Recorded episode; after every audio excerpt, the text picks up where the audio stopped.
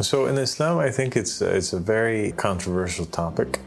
And I think that the general understanding that most Muslims have is that it is impossible that God had a messenger or a prophet that's a female. No, this is unheard of. It's blasphemy. It's heretical. It's crazy.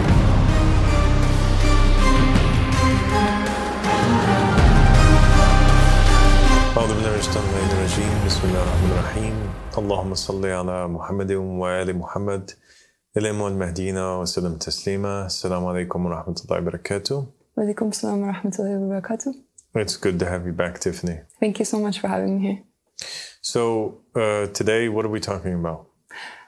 Today we have a question to answer, actually. On a previous episode that we recorded, this commenter left a question. Can these messengers ever appear as women too? Okay, so that's a really good question. And in order to answer that question, I think first we have to examine in Judaism, Christianity, and Islam, what are the different titles that are given to people that have communications with or are representatives of God. Okay. Okay, so if we go to the Old Testament in Judaism, we'll find that there is something called a prophet. Yes. And an example of a prophet would be somebody like Moses. So it's somebody who's receiving communications from God, revelations, hearing the voice of God, or speaking to angels. Yes. Okay? Yeah. Then we have something called a priest. Mm-hmm. And a priest is also a messenger from God. It's somebody who's a representative of God. And he performs particular functions that have to do with purification or certain functions that have to do with the temple. Yes. And an example of a priest in the Old Testament would be somebody like Aaron, who is the vicegerent of Moses and his brother. Yes. Okay. We have also the title of a judge. Mm-hmm. And a judge in the Old Testament would be somebody who would lead the Israelites and judge them in all of their affairs. So they'd lead them into battles, into openings. And an example of that in the Old Testament is somebody like Joshua. Yeah. And what is the final example? A king. A king. Yeah, like David, Solomon. Yeah. Exactly. So that is the final example of a representative of God. They have the title of a king. But we find that the title messenger itself, or Rasul, is missing. It's absent from Judaism because they're all kind of seen as messengers of God. Yes, yeah. Yeah. And in Christianity, the New Testament, basically it's the same as Judaism in terms of the titles, except we add on there, the title of apostle. Mm-hmm. Okay, and an apostle is somebody who is a messenger, but not a messenger directly from God, but a messenger from Jesus. Yes, okay. Okay, yeah. And it's used to describe the 12 disciples. Yes, the people who Jesus sent forth. That's exactly. And you have Messiah. And the Messiah, he's a king, but he's a special king. Yeah. He's the promised one. He's the savior. Yes. Okay. Yeah. And then we have in Islam... we have a Rasul, and a Rasul is a messenger, and we have a prophet, a Nabi, and we have an Imam. These are the three titles that are given to people who are appointed by or representatives of God. And in Islam, there are 124,000 prophets that were sent to mankind, and there's 313 messengers. And every messenger is a prophet, but not every prophet is a messenger. Okay. And so the way that it's divided over there is not really so much about it's about their function, because in Islam, for example, you have David and Solomon, and David and Solomon, although in Judaism they fall within the category of kings, but they're still representatives of God. Yes. In Islam, they are kings. But they are prophets, but they are messengers. Okay. And so, like I said, there's 124,000 prophets, but these prophets in Islam, they were people who reached a particular rank, and they managed to communicate or receive communications from God. Okay.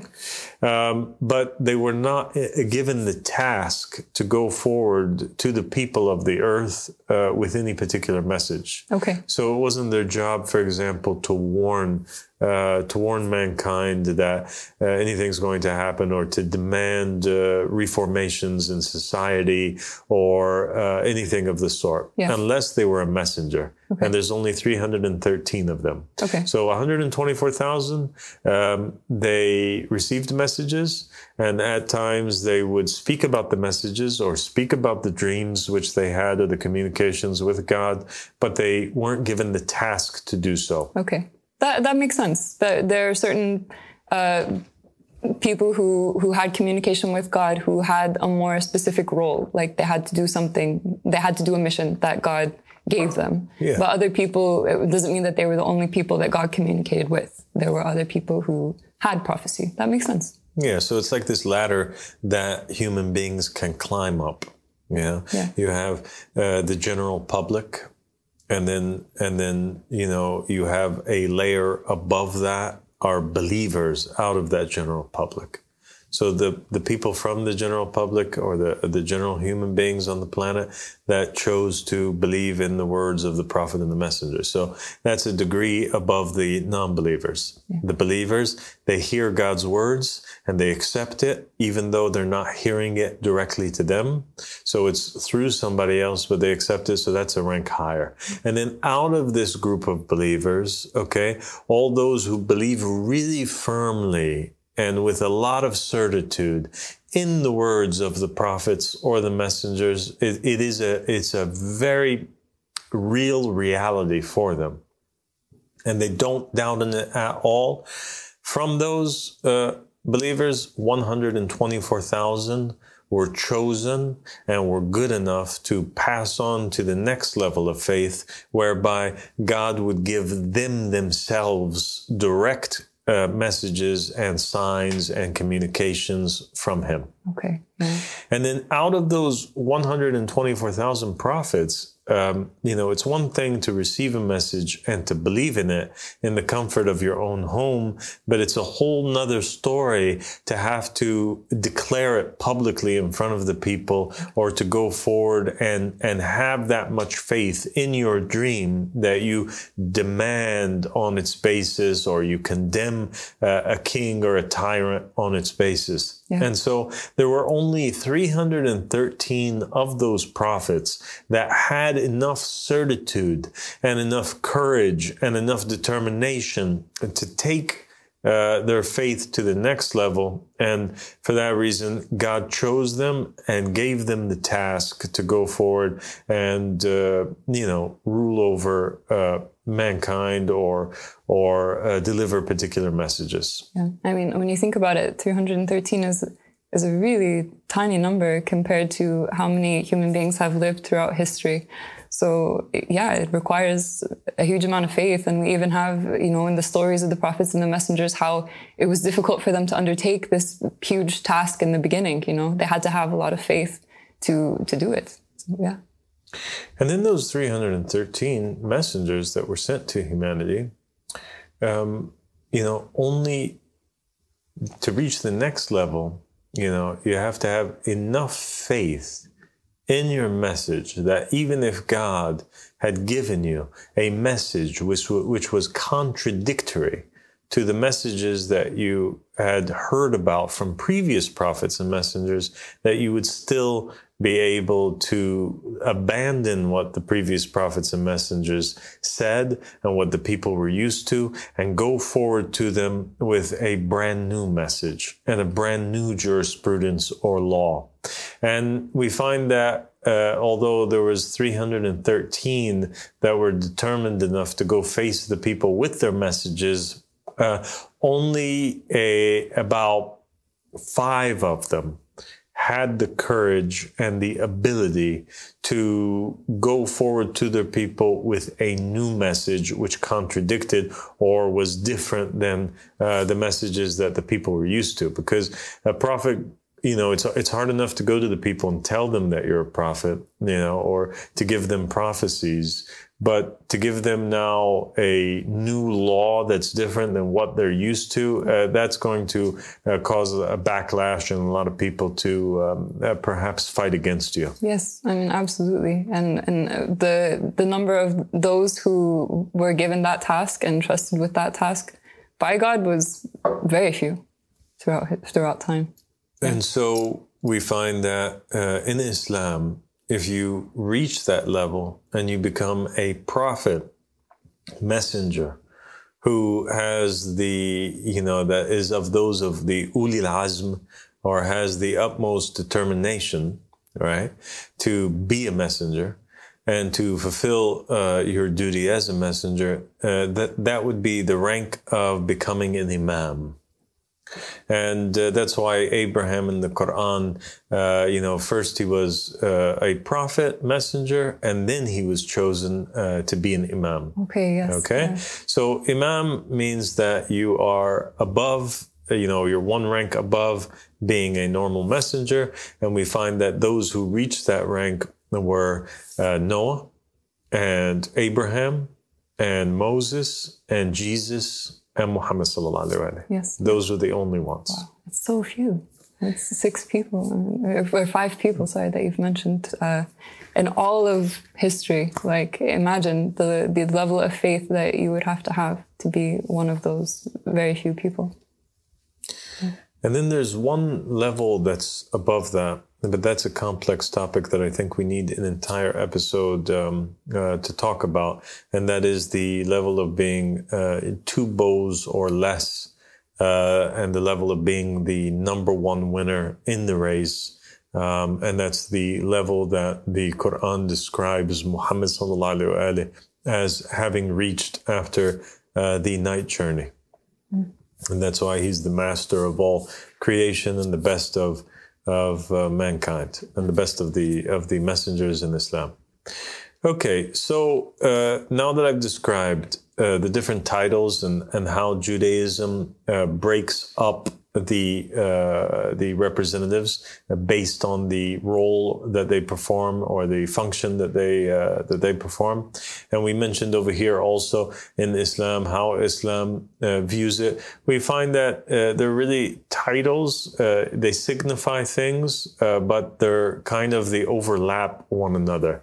And so over here you have a prophet like Moses, and a priest like Aaron, and a judge like Joshua, and a king like David. In Islam, those 4 characters are 4 characters that received prophecies from God, and therefore they were prophets, and they were sent to nations, and therefore they were from the 313 messengers. And so all of them would be given that title of messenger. Okay. Yeah. Okay, good. And it's important to say everything that we've said, because now we're going to be looking at whether or not females, women in Judaism, Christianity, and Islam could be classified as fulfilling those roles, or can we apply the title of messenger to them? Okay. Okay. Okay. In the Old Testament, in Judaism, it's kind of straightforward a little bit, you know, in the sense that automatically and right off the bat, we have examples of women that were actually given the title of being a prophetess. Yeah. And a prophetess is somebody. It's the female version of prophet. Yes, exactly. Yeah. Somebody who's giving that communication from God. And yeah, you're right. The term is used in the Old Testament several times. And it's known that in the Talmud they also have named seven particular females as being the prophetesses of the Israelites. Mm-hmm. And you also have an example in Judaism. And so an example of a prophetess in Judaism would be somebody like, for example, Miriam. Yes, yeah. Or somebody like Sarah. You know, these are women that received communications from God in the same way that the male prophets did. Yes, yeah. God's. Whether it was a true dream or if it was an inspiration, these women, there was no difference between them and the men. Yeah. Then we have the role of a judge, and we do have an example of a woman who was a judge, yes. Actually. Yeah. Just like Joshua, she was leading armies and giving commands, military commands to the Israelites. Yeah. And that is who? That's Deborah. Yeah. Deborah. And the story of Deborah is fascinating in Judaism. She's the one who gets communications from God and is told that she has to send one of the military commanders, Barak, in order to destroy the enemy. Yeah. And he listens to her in full faith. Yeah, he does. She's got quite a story. I would say she's got quite a unique role because she's actually playing this role of somebody who gives commands. And she gave a command to a man, and he actually did what she said. And they were victorious. Her role as a prophetess actually led to a great victory over the Canaanites, and that's quite a cool story. I mean, she's actually kind of unique in the sense that not unique, but she's one of the only judges who's specifically called a prophetess and a judge. So that's pretty cool. It is cool. Yeah. And so here we have a woman in the Old Testament that is called both a prophetess and a judge. Yep. But she's not a king. She's not a king. No. But she does kind of rule over them during that period in the same fashion that a king would, because she's a leader. She's a leader. But she's also existing in that time period before there was the appointment of kings. Yeah, she was in the time of the judges, so I guess that was the highest rank of leadership you could achieve at that time. But yeah. Okay. Do we have any examples in Judaism of a woman fulfilling the role of a priest or a king? A king? No, there was no female king. No. A priest, I mean, you could argue that Miriam was kind of in the role of a priest. For the women. For the women, yeah. She was playing that leadership role. She's specifically called a prophetess, but she was kind of like a shepherdess of the women in that time of Moses. And for the women, she could have fallen into that category. Okay, so pretty much for the most part, now we've answered the question in regards to Judaism. A woman can be and was, given the title of being a prophet, and she also reached the highest degrees of ruling over or commanding the Israelites in the name of God, and that was the role of a judge. Mm-hmm. So, in short. Were there female messengers in Judaism? There absolutely was. Yeah. And there's no doubt about that with the Jewish people. No, it seems quite normal, actually. It's sort of mentioned in passing, yes, that this woman was a prophetess, you know. It wasn't emphasized, so it seems quite normal that in that faith and that belief that women could have this direct communication with God, yeah. And we also have the example of which I think it's important probably to mention of Huldah. Mm. And Huldah's story is unique because She's described as a prophetess, mm-hmm. and there's a king at the time. His name is Josiah, mm-hmm. and Josiah basically his helpers bring to him a scroll that had been lost, that people had abandoned, and they didn't have access to it anymore. And then he opens it up. They read it to him to see what this ancient scroll says, and they find that it was it was part of the Bible that they had lost, mm-hmm. That contained in it the stories. It was one of the books from Moses. And he realized that his people were doing a lot of idol worshiping that would bring forward the wrath of God upon them in the same way that God's wrath had came down upon the Israelites previously. And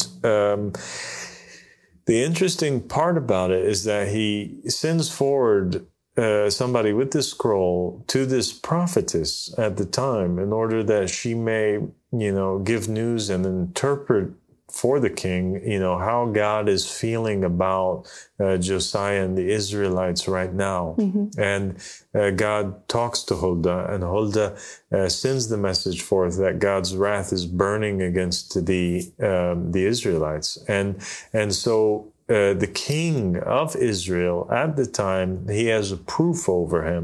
He has a hujjah over him that he must obey, and that he seeks her guidance. Mm-hmm. And she's the veil between Allah subhanahu wa ta'ala and between him and between the Israelites. And she's a female. Yeah.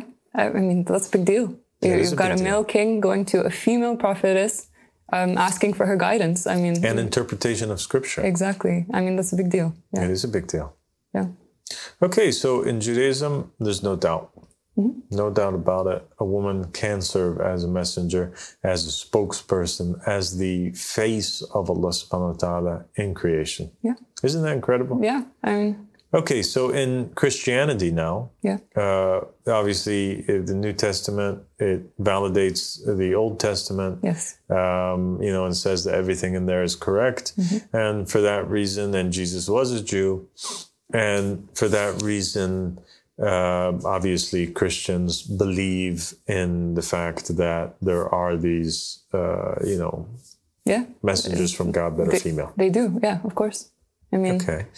What about in Jesus' time, Tiffany? Why don't you talk to me a little bit about, and talk to our viewers a little bit about the role of a woman in the ministry of Jesus Christ? In the ministry of Jesus Christ, or in the time in general? Because when you're bringing up women and their communication with God, you can mention both. I'm immediately thinking, I guess, because of my Catholic background, I'm immediately thinking of Mary.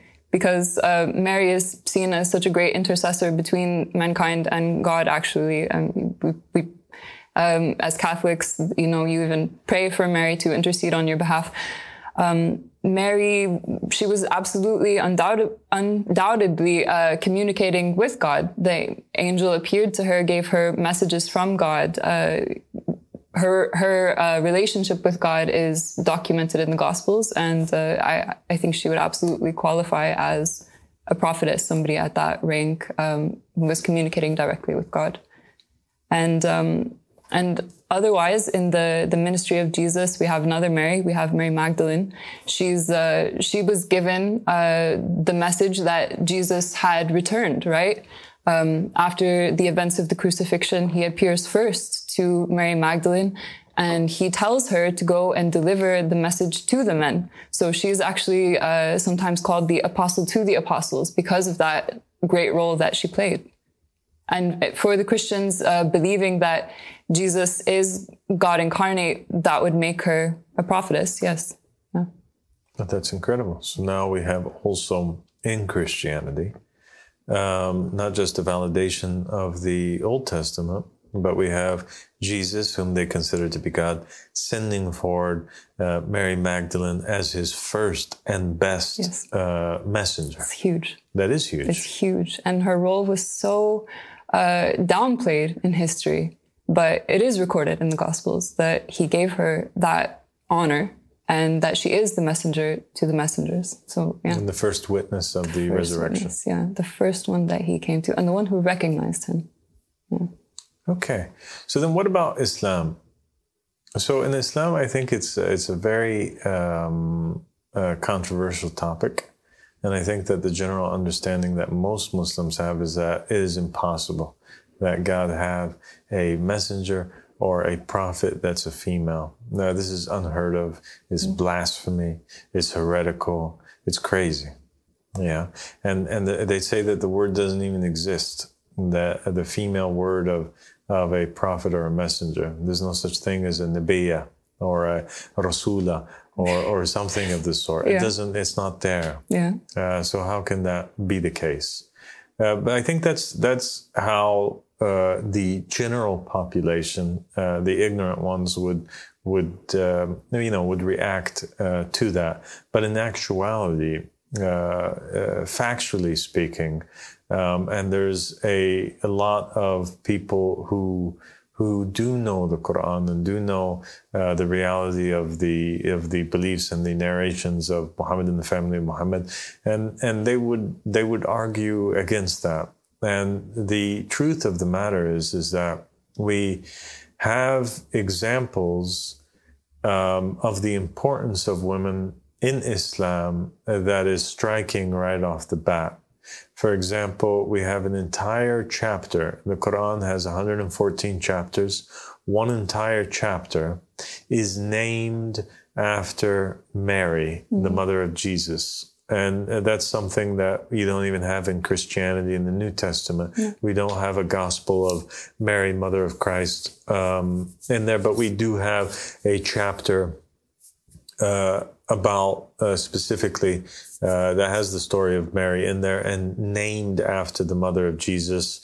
And you don't even have a chapter that's named after the mother of Muhammad sallallahu alaihi wasallam. So she's immediately pointed out and distinguished from the rest. And in the story of Mary in the Quran, you have her being inspired by God when she's in a state of labor to shake the palm tree. So God is communicating now directly, inspiring her, just like he communicates with and inspires any other of his prophets. He does so with Mary.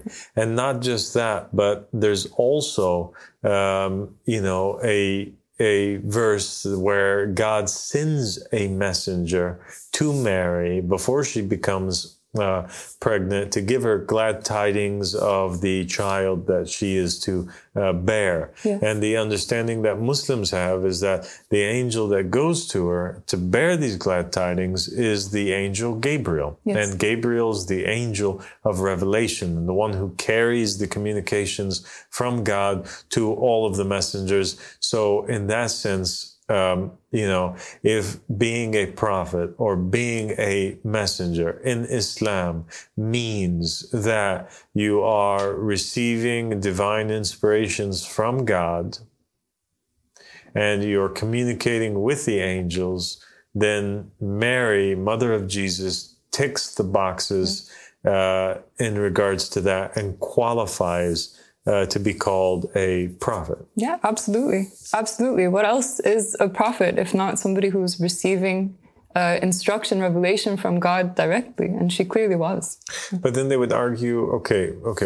Maybe she is a prophet, and maybe there are women that could reach the rank of prophet, but Mary wasn't necessarily sent like to carry a message to the people. So we can't say that she achieved the rank as being one of those 313 messengers. She's not a messenger, but she's a prophet. Mm-hmm. Well, do we have any other examples? We have the example also of the mother of Moses. Yes, Huldah. She did what God instructed her to through revelation, placing her child in the basket to save his life in order to try and save his life. God inspires Huldah And in some narrations, he gives her a dream. In other narrations, he just puts it in her heart, like he does with David. But he just inspires her that in order to save Moses, she must place him in a basket and put him in the Nile River. And she accepts and does that commandment, which God gave her. Yeah, absolutely. That's a huge deal. That's almost like, how God inspired Abraham to take his child and to do something with his child. She was risking her child's life in doing so, and it was because of her faith in God and this message that she received from God that she did it. And look, it led to Moses and the whole ministry of Moses and the whole course of the Abrahamic faiths changing. Yeah. Then we have Narjis in Islam. Particularly Shia Islam. Narjis is who? She's the mother of Imam al-Mahdi. Yes, I love this story. It's really cool. And she's the daughter of a Roman king, and they're at war with the Muslims, right? Mm-hmm. And she's a descendant of Simon Peter. And one night she's asleep, and God gives her a dream. And in that dream, she's told basically that she has to escape. Yeah. She has to run away from her father's house, and she's going to be taken as a slave. Yeah. And after she's taken as a slave, the person who buys her is going to be the father of the person whom she's supposed to marry. Yeah. And that's exactly what takes place. She wakes up from the dream that she got from God. She believes in the dream, just like Jacob and Joseph and Abraham. She verifies it and she acts upon it. And it happens exactly as she saw it. Yeah. And she ends up being rewarded for that by being the wife of Imam al-Hasan al-Askari al-Islam after being bought and freed by the father of Imam al-Hasan, Ali al-Hadi, and she ends up being the mother of Imam al-Mahdi al-Islam. That story is so beautiful. That story always gives me some goosebumps. The level of faith that she had, and just the fact that God inspired her in that way, and there was no hesitation in her heart. She just did it. What God told her to do, and she ended up in the household of the Prophet Muhammad, like the household of the Ahlul Bayt. So that's such a cool story. And then we have the daughter of the Prophet Muhammad sallallahu alaihi wasallam. That the Prophet Muhammad sallallahu alaihi wasallam, it's narrated that whenever he would walk in on Fatima, that he would bow down. Out of, not out of worship and not out of, obedience to Fatima, but out of love, respect, glorification for the incredible rank that Fatima alayhi salam has has been given by God. And the narrations from the Ahlul Bayt are very clear about the fact that Fatima was this light that existed before the creation of the entire world. And the implications in the narrations is that even Fatima alayhi salam had a special place with God, or that her existence even predated, some of the more important figures in Islam. For example, one narration states that the Imams have stated that we are God's proof upon creation, and Fatima is a proof upon us. Wow. That's a huge thing when you think about it. There's another narration where it's kind of a Gnostic narration where God, tells the Prophet Muhammad sallallahu alaihi wasallam, that if it wasn't for Ali, I would have never created you. And then he says, and if it wasn't for Fatima, I would have never created Ali. And so this also is another secret narration that gives an insight into how some Muslims view the importance of the rank of Fatima. And there's other narrations which explain that the name of Fatima has to do with the very substance and light that was used to form the entire creation, and that she is basically a manifestation of the extreme mercy of God in creation. That while Imam Ali would be a reflection of God's mercy, Fatima would be a reflection of God's extreme mercy, Ar-Rahman and Ar-Rahim. And so she belongs in Islam to a group of women that are known as the mistresses of all of the women of paradise. And that is Fatima and Mary and Asya, the wife of Pharaoh, and Khadija, the wife of Rasulullah sallallahu alaihi wasallam. These women are considered to be the best, and their rank actually is higher than all of the rest of the prophets and the messengers, and with the exception of a few. So, for example, Mary is not better than Jesus. Fatima is not better than Muhammad sallallahu alaihi wasallam. But for the majority of the prophets and the messengers, whether it's Asya, whether it's Narjis, whether it's Zainab ibn Ali, whether it's Fatima and Mary, Mother of Christ, they have reached ranks that are higher than all of the rest, and they did receive revelations from God, and they did have communications with angels, and they performed particular functions. But these women that are mentioned were not necessarily sent to carry a message to a particular nation. Yeah. And the reason that's kind of implied in Islam is that if God had sent any of those women, for example, to the Arab nations or to some of the other peoples at that time, they wouldn't have been accepted. They would have been rejected.